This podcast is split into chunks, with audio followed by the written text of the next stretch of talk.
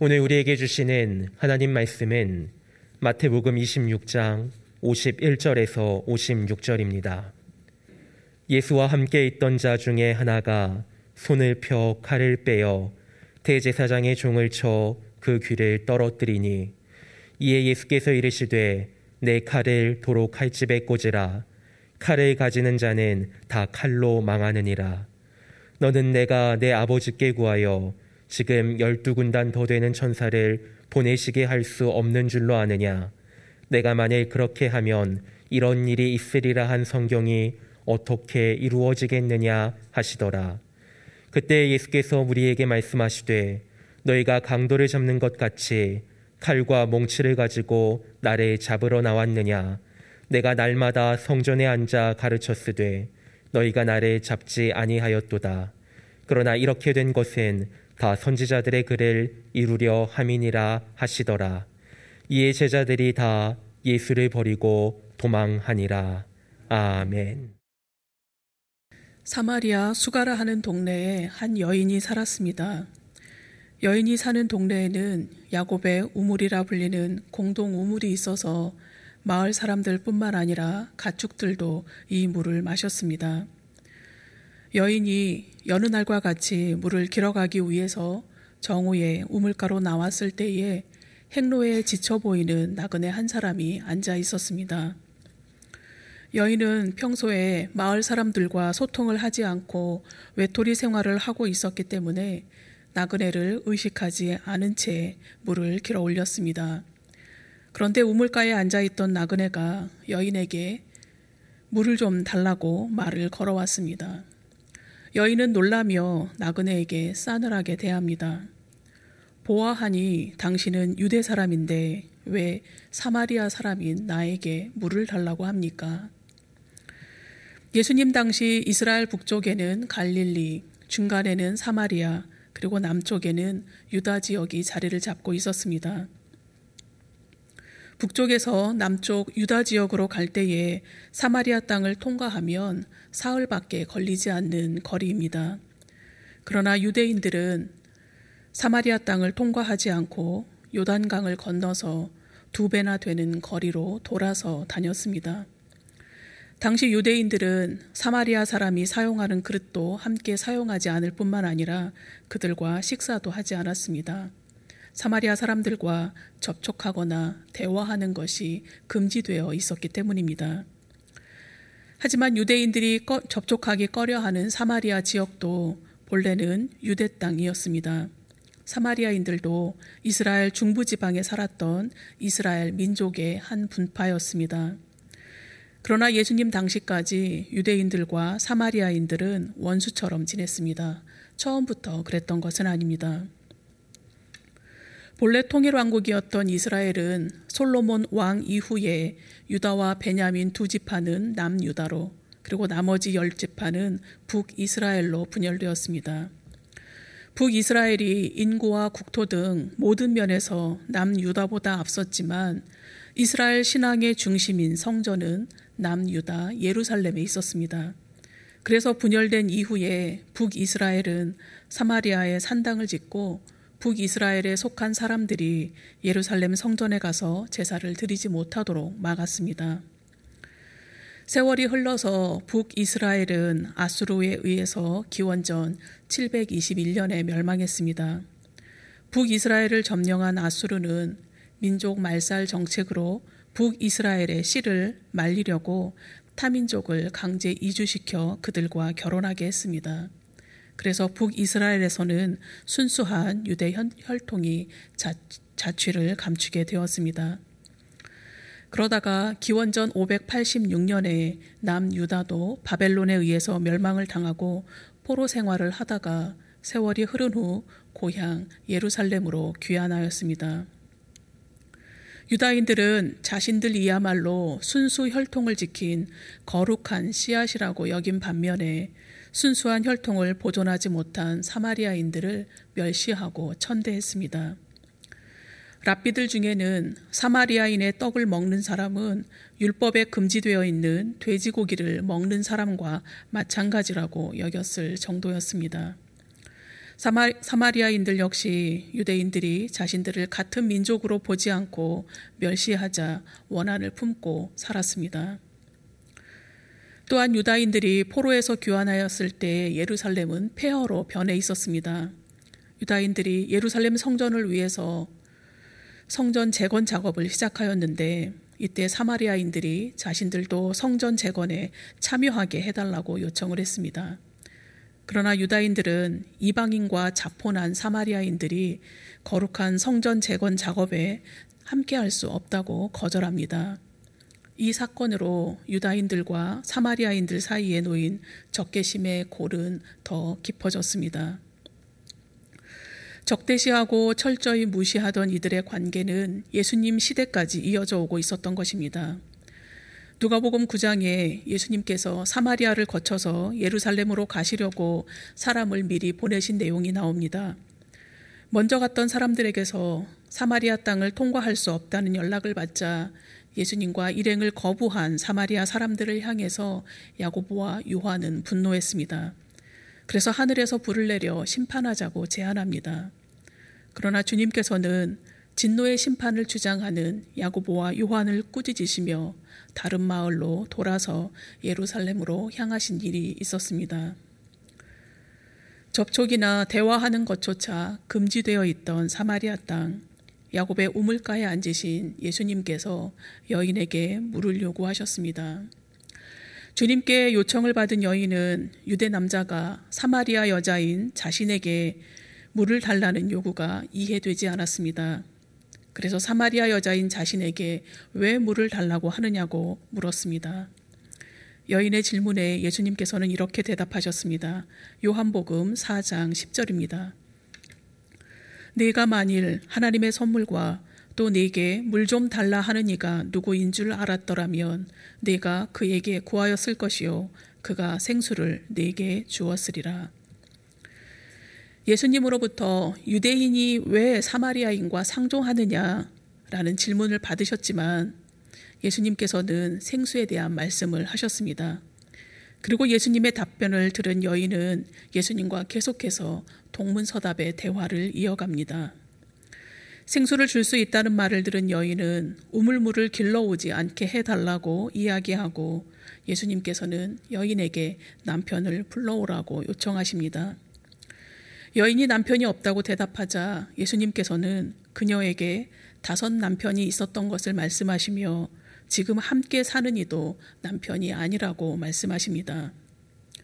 예수님과 대화를 나누던 여인은 평소 자신이 알던 유대인들과는 다른 무엇인가를 예수님에게서 느끼기 시작했습니다. 그리고 마침내 자신이 그토록 감추고 싶었던 자신의 과거를 알고 계신 예수님을 선지자로 받아들인 여인은 평소 자신이 궁금해하던 예배 장소에 대해서 질문하였습니다.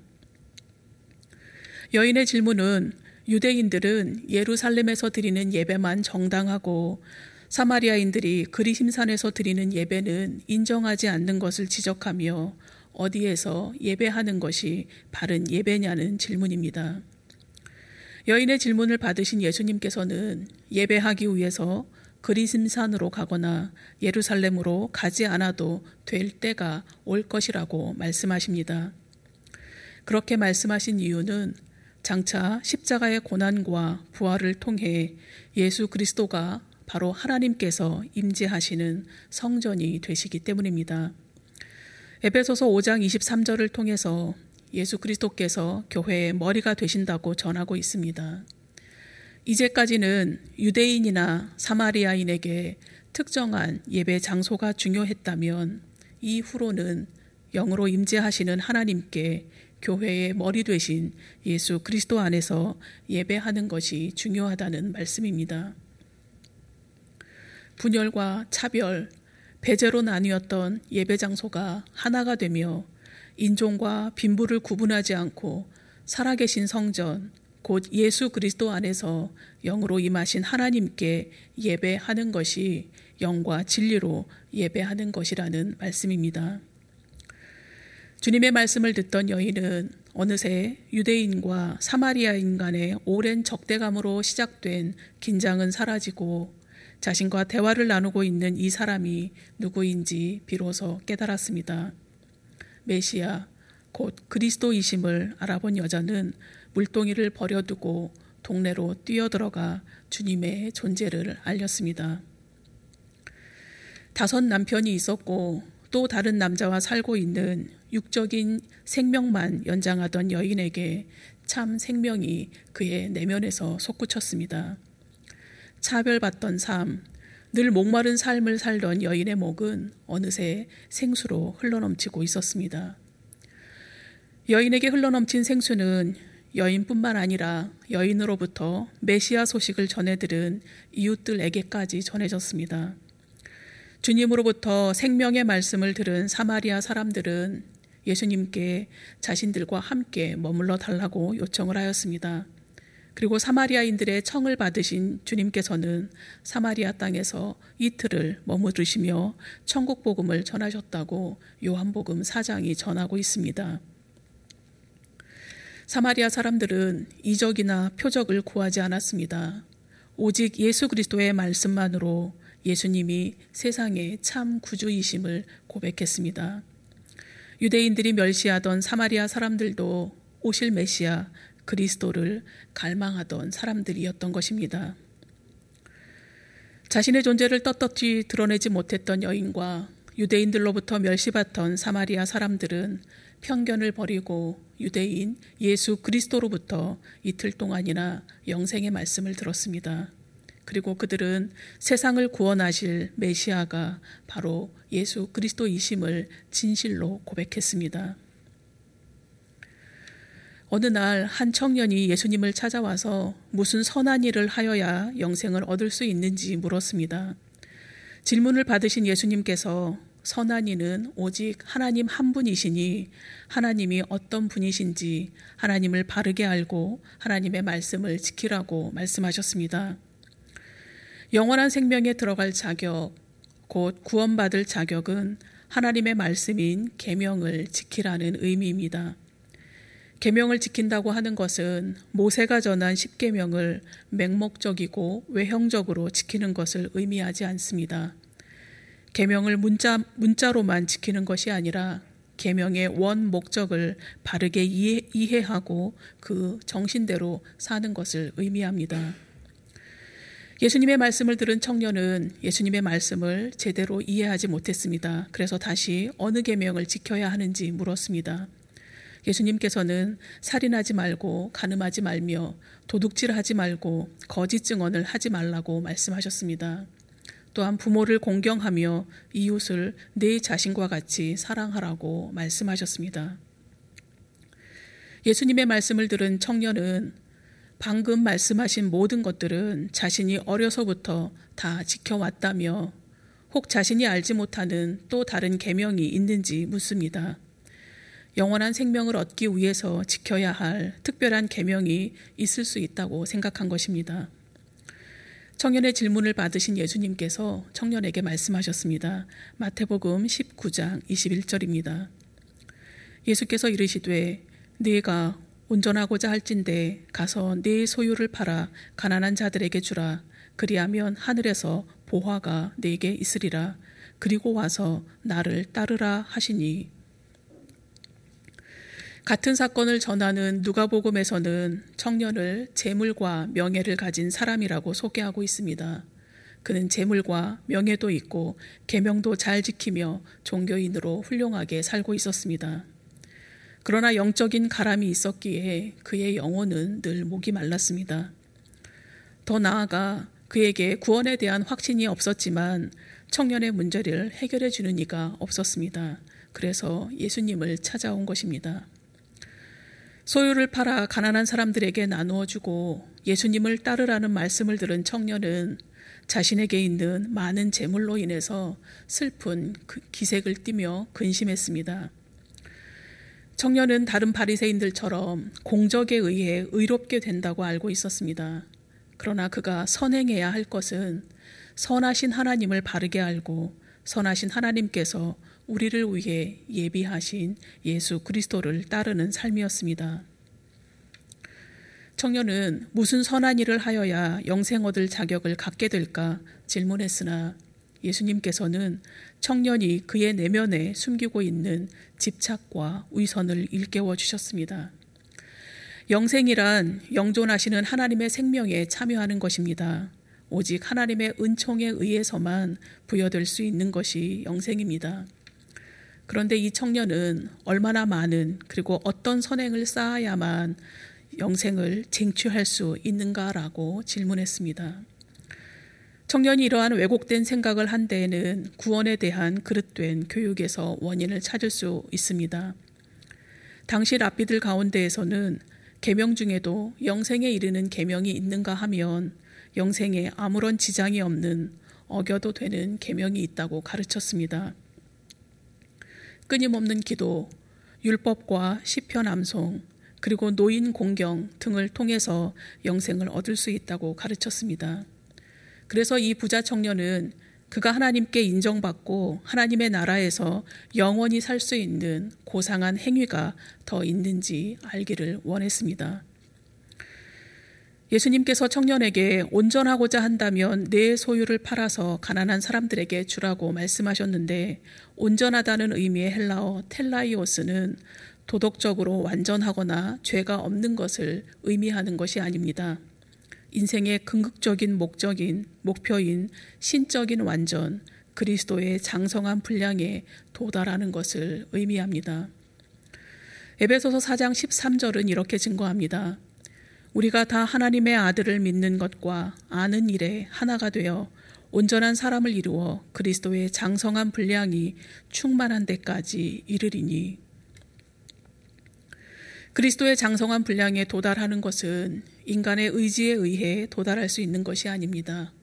온전하게 하시는 하나님께 자신을 맡길 때 이루어질 수 있는 완전을 의미합니다. 예수님의 말씀 중에 내 소유를 팔아서 가난한 사람에게 나누어 주라고 하신 말씀만이 청년의 마음에 남았지만 예수님께서 하신 말씀의 요지는 너는 나를 따르라는 말씀이 청년에게 전하고자 하시는 말씀의 초점입니다. 구원과 영생은 율법을 형식적으로 행하는 것이 아니라 인간의 내면에 숨기고 있는 집착과 위선을 벗어버리고 예수 그리스도를 따르는 것이 핵심이라는 가르침입니다. 내면에 감추었던 집착과 위선을 모두 벗어버리고 주님과 인격적인 만남을 가진 그리스도인은 주님께서 하신 말씀을 그저 규율로만 받아들이지 않습니다. 자신의 내면을 비우, 모두 비운 그 자리에 살아계신 하나님의 말씀이 가득 채워지기 때문입니다. 하나님의 말씀은 살아있을 뿐만 아니라 활력이 있어 좌우에 날선 어떤 검보다 예리하여 혼과 영과 관절과 골수를 찔러 쪼개기까지 하며 우리의 마음과 생각과 뜻을 판단하십니다. 주님께서는 우리가 각자의 삶의 자리에서 주님과 더불어 죽고 주님과 더불어 살아갈 것을 바라고 계십니다. 장성한 자녀에게 식사 때마다 밥을 떠먹여주는 부모는 없습니다. 만약 그런 경우가 있다면 몸과 마음이 아파서 돌봄이 필요한 경우일 것입니다. 주님께서는 그리스도와 함께 십자가에 못 박힌 존재인 우리가 하나님의 아들을 믿는 믿음 안에서 장성한 그리스도인이 되기를 간절히 원하십니다. 몇십 년 교회 마당을 밟는 것이 우리를 그리스도의 장성한 분량이 충만한 데까지 이르게 하지 않습니다. 우물가에서 예수님을 만난 여인처럼 주님께 친히 복음을 들은 사마리아 사람들처럼 주님이야말로 세상의 구주이심을 고백하는 신앙의 터닝 포인트가 필요합니다. 어린 시절부터 율법을 지키며 살아온 칭찬받아 마땅했던 청년은 자신이 가지고 있는 많은 재물이 걸림돌이 되었고 그로 인해서 슬퍼하고 근심했습니다. 재물을 많이 가진 것이 나쁜 것이 아닙니다. 모든 것을 가난한 사람들에게 나누어 주고도 온전하지 못한 사람이 있을 수 있습니다. 중요한 것은 내가 가진 것이 하나님보다 더 의지될 때 그것이 영생의 길을 가로막는 도구가 된다는 것입니다. 많이 가졌다고 생각하는 사람이나 덜 가졌다고 생각하는 사람이나 모두 자신이 가지고 있는 것을 하나님보다 더 의지하는 사람의 인생은 슬픔과 근심뿐인 인생입니다. 내 인생의 우선순위가 무엇인지, 은밀히 섬기는 우상이 내게 있는 것은 아닌지, 날마다 정직하게 하나님 앞에서 자신을 점검할 때에 우리의 삶은 하나님 안에서 진정 자유하게 될 것입니다. 우리 인생의 그 어느 우선순위도 십자가의 사랑을 대신할 수 있는 것은 없습니다. 우리가 선택할 것은 우리가 사는 동안 오직 예수 그리스도를 섬기며 그분을 따르는 것입니다. 우리로 십자가를 따르는 삶을 살게 하시며 우리에게 영원한 생명을 주시기 위해서 주님께서 이 땅에 오셨기 때문입니다. 그러므로 하나님을 사랑하고 예수 그리스도의 은혜와 성령님의 교통하심을 믿는 사람은 부자 청년이 그토록 원했던 영원한 생명 속에서 이미 살고 있는 것입니다. 가룟 유다의 배신의 입맞춤으로 칼과 몽둥이를 지닌 자들에게 체포당하신 예수님께서 본문 55절에서 이렇게 말씀하셨습니다. 그때에 예수께서 무리에게 말씀하시되 너희가 강도를 잡는 것 같이 칼과 몽치를 가지고 나를 잡으러 나왔느냐 내가 날마다 성전에 앉아 가르쳤으되 너희가 나를 잡지 아니하였도다. 주님께서 많은 시간을 성전에서 가르치셨지만 유대 종교 지도자들은 자신들의 신념을 우상으로 섬겼기에 구세주로 알아보지 못했습니다. 호시탐탐 주님을 잡고자 하는 마음으로 기회를 찾던 그들의 귀에 주님의 말씀이 생명의 말씀으로 들리지 않는 것은 너무나 당연한 결과입니다. 예수님께서 불법을 행하셨다면 성전에서 가르치실 때에 체포하는 것도 가능했겠지만 주님께서 진정 불법을 행하신 것이 아니기에 그들이 선택한 시각은 어두운 밤이었습니다. 그러나 이 시각조차 그들이 선택한 것이 아니라 하나님의 때가 참에 주님께서 어둠의 권세 아래 자신을 맡기신 것입니다.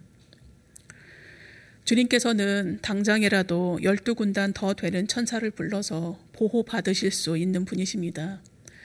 당시 팔레스타인에 주둔하고 있던 로마의 일개 군단은 보병 6천 명과 마병 700명으로 구성이 되었습니다. 예수님께서 베드로에게 말씀하신 열두 군단 더 되는 천사를 로마의 군단으로 계산한다면 보병 7만 2천 명과 마병 8,400명으로 구성된 엄청난 규모의 군대입니다. 칼과 몽둥이를 지닌 무리를 완전히 제압하고도 남을 더 큰 규모의 군대입니다. 그러나 예수님께서는 성경에 예언된 말씀을 완성하셔야 했기에 미약하고 힘없이 잡히셨습니다. 주님의 선택은 영원한 생명이 아닌 세상의 것에 온통을 매, 온통 마음을 빼앗기고 살아가는 힘없고 미약한 우리를 살리시기 위한 선택이었습니다. 그리고 이 이후의 시간은 가룟 유다와 공모한 사람들의 시간으로 허락되었습니다. 같은 내용을 전하는 누가복음 22장 53절 말씀입니다. 내가 날마다 너희와 함께 성전에 있을 때에 내게 손을 대지 아니하였도다. 그러나 이제는 너희 때요 어둠의 권세로다 하시더라. 구원을 이루시기 위해 주님께서 잠시 동안 어둠의 권세 아래 머무르셨습니다. 그러나 주님께서는 어둠의 권세에 영원히 머무르시지 않으시고 죽음에서 부활하셔서 지금은 하나님 우편에 앉아 계십니다. 그리고 우리는 현재 우리에게 다시 오시겠다고 약속하신 주님을 기다리며 살아가고 있습니다. 주님께서 다시 오실 그 날과 그 때는 아무도 알지 못합니다. 그러나 주님께서 2000년 전 날마다 가르치셨던 말씀은 이미 우리 손에 쥐어졌고 우리 귀에 들려졌으며 우리의 눈으로 읽고 있습니다. 오늘 우리가 할 수 있는 선택은 다시 오실 주님을 기다리며 우리에게 이미 들려주신 주님의 말씀대로 우리의 삶의 자리에서 말씀을 살아내는 것입니다. 이 한 주간 많이 움켜쥔 것으로 인해서 슬퍼하고 근심할 것인지 물동이를 버려두고 오늘도 나와 함께 동행하시는 주님을 전하기 위해 달려가는 발이 될 것인지 선택은 각자의 결단에 달려 있습니다. 그런데 오늘 본문 56절 하반절에서는 예수님께서 잡히시는 현장에 있던 제자들이 다 예수님을 버리고 도망쳤다고 전하고 있습니다. 제자들은 주님을 살아계신 하나님의 아들이라고 고백했습니다. 그리고 죽을지언정 주님을 배신하지 않을 것이라고 장담했습니다. 예수님을 위협하는 무리 중 한 사람의 귀를 치며 주님을 보호하려고도 했습니다. 그러나 제자들은 주님께서 힘없이 잡히시는 모습에 겁이 났고 두려웠습니다. 그래서 모두 다 도망쳤습니다.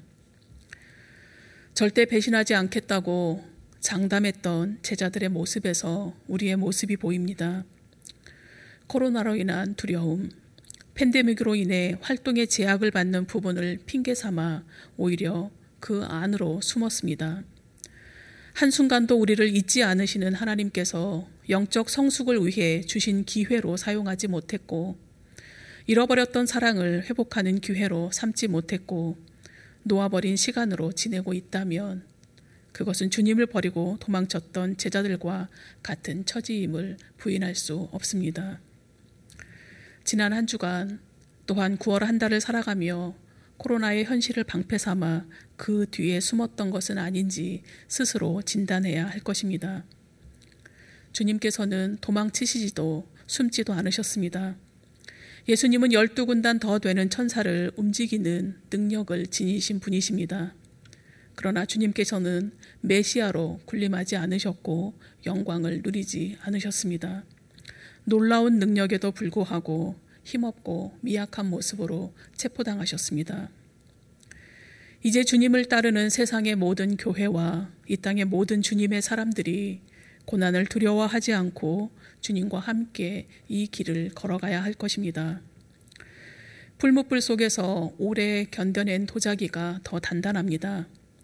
주님께서 이 땅에 다시 오실 때까지 믿음의 경주를 이어가야 할 우리 앞에 고난이 있다 해도 근심하고 염려하며 두려워하지 말아야 합니다.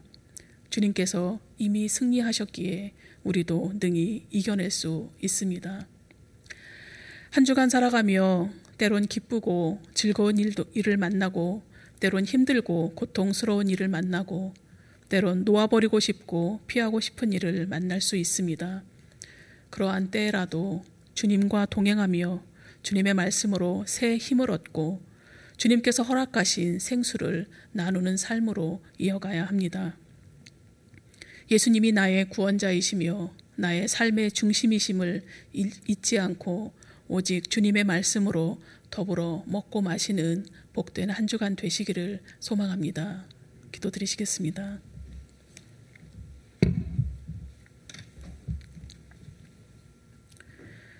하나님 아버지, 평생 채우지 못한 가람을 지니고 살던 여인을 찾아오셔서 여인의 내면을 영과 진리로 채워, 채워주시고 영원한 생명수를 선물로 주셔서 감사합니다. 어떻게 하면 영생을 얻을 수 있을지 고민하는 청년에게도 내면에 감추고 있는 것을 던져버리고 주님을 따르라고 권면하신 말씀을 오늘 우리에게 주신 말씀으로 듣습니다. 어리석게도 놓을 것은 움켜쥐고 붙잡을 것은 놓아버리는 어리석음을 선택하지 않게 하여 주옵소서. 오늘도 우리 심령에 찾아오신 주님을 거부하지 않고 주님의 말씀으로 인해 고민하고 슬퍼하지 않으며 예수님께서 하나님의 뜻을 이루신 것처럼 우리도 주님 따라서 살아가는 한 주간 되게 하여 주옵소서. 예수님은 당장이라도 천군 천사의 보호를 받으실 수 있으시지만 칼과 몽둥이를 쥔 자들에게 미약하게 잡히셨습니다. 오직 하나님 아버지의 뜻을 이루어 드리기 위한 구원, 구원을 이루시기 위한 선택이셨습니다. 예수님은 온 생애를 하나님의 살아계심을 증명하며 하나님의 언약을 이루시기 위한 삶을 사셨습니다. 이제 우리도 주님께서 가르쳐 주신 말씀 따라 살아가기를 결단합니다. 사랑하게 해달라고 기도하지 않아도 거룩하게 해달라고 기도하지 않아도 사랑과 거룩의 본질이신 주님을 사랑하는 존재답게 우리의 삶은 이미 사랑하고 사랑받는 존재, 세상과 구별된 삶을 사는 거룩한 존재임을 잊지 않게 하여 주옵소서. 혹여 고난과 염려가 우리를 연단한다 하여도 두려움에 속아 넘어지지 않게 붙잡아 주시옵시고 주님 다시 오실 그날까지 우리 주님과 함께 날마다 걷게 하여 주옵소서. 코로나로 인한 고난의 나날들을 우리를 경고히 세우시려는 하나님의 뜻으로 받아 이 시간을 무의미하게 보내지 않게 도와주시옵소서. 그리하여 이 한 주간도 그리고 10월 한 달도 주님 안에서 승리하게 하여 주옵소서. 예수님의 이름으로 기도드립니다. 아멘.